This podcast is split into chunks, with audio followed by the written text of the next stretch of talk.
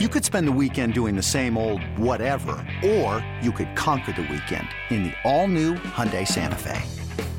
Visit HyundaiUSA.com for more details. Hyundai, there's joy in every journey. This episode is brought to you by Progressive Insurance. Whether you love true crime or comedy, celebrity interviews or news, you call the shots on what's in your podcast queue. And guess what? Now you can call them on your auto insurance too with the Name Your Price tool from Progressive.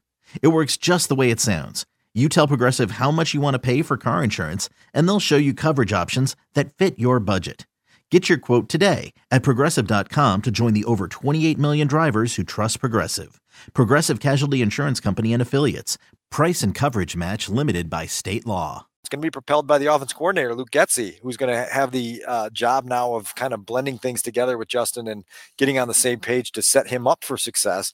And so we went onward there. I, you have any more comments on DJ, or you want to he- hear a little? No, I want to hear about Getsy because I think that rapport and that connection in year two is where you're going to see as much growth because it's not just about the scheme anymore. That's going to be a big part of it. You have the skill. Now you've got to marry that with the scheme and see the growth between play caller and quarterback. There's an established relationship between the two, and now there's an ability to dive deeper than they were able to dive a year ago in the offense and with their conversations about where things are going to go.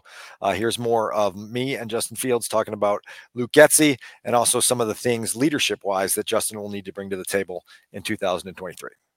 way in your relationship with Luke. He's talked a lot about how much more advanced the conversations can be now because of your understanding of the offense, how far the offense has come. What have you come to appreciate in year two about the way you guys can kind of collaborate on where you want this thing to go and, and put this together?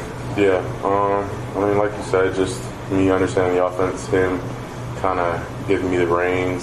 Uh, I think Mooney said something the other day about just me being able to control like two minute drills in practice. Like he'll just have it be on me, so he'll just call the first play, and then we're on the ball, he'll just leave it up to me on what plays I want to call and stuff like that. And then like even before drive, I know last game he was just asking what pass plays I like, boom, what I want to run. I told him this play, this play, this play, and he you know ran all of them. So um, just that trust between each other, and you know I think the biggest thing for him and me is just you know trust between each other and him knowing that I'm gonna uh, take care of the ball, make a good decision, and you know not not hurt the team. So um, yeah, but um, definitely have a better understanding of the offense. So that just allows us to you know have those new conversations and have those more in-depth conversations on you know what we want to talk about and stuff like that. One of the things he said in a, a team meeting, and he's kind of expressed it on the side as well, is that this is obviously going to be a roller coaster. You've ridden it, everybody's ridden it, the whole thing, and that collectively as a group, you guys kind of have to, to ride that roller coaster with the, the attitude of we got this shit,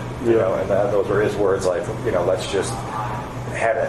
As the guy who's kind of in control of that, how do you see that responsibility of, of just being able to create that comfort, command, and confidence amongst the group? Yeah, I think just show that you know no matter how it's going, no matter if it's good or bad, just you know uh, be the leader uh, for the guys and kind of you know every everybody's gonna be looking my way, no matter if it's going good or bad. So uh, just being the leader uh, vocally with my body language and just you know just being calm, cool, calm, collective on the field and. Um, just being there for everybody, uh, continuously picking up everybody if you know something's not going away or stuff like that. So I think that's you know where I where I come in. You said something in camp about having uh, it's more natural in a game setting for that juice to come outward out of you. It's always in there, but it comes out more. How, how do you describe this kind of the difference that game day brings it out of you? And, and we've seen it, obviously. Yeah. Um. Yeah, I, I'd say it's kind of just been playing with it. To be honest, I've tried to kind of let other guys try to be those juice guys where I'm, I am the cool, comic and collected. Me and uh, Robert Sonny talked about this, and he, told me that I didn't really need to be the juice guy on the offense. I needed to be, you know, locked in, of course, because I have to, you know, be locked in mentally and kind of know what everybody's doing, get everybody on the same page. But um, really, just uh, just making sure everybody's on the p's and q's when it comes to running plays and um, just making sure we're on the same page. And if somebody's not picking it up, then it's you know my job to get on them and um, make sure that they, they pick up the tempo. So um, you know I think it's just situa- situationally. You know you pick and choose where you want to be that guy, and you know like I said earlier, you don't always have to be the juice guy. You don't always Yeah. have to be getting everybody out, rowdy, rowdy, and stuff like that. So. I had to listen to that like three times there, David. He said you don't always have to be Rowdy Roddy. Uh, was that a uh, 1980s wrestling reference to Rowdy Roddy Piper? It might have been. There might have been a wrestling reference in there. I think it's good awareness, though.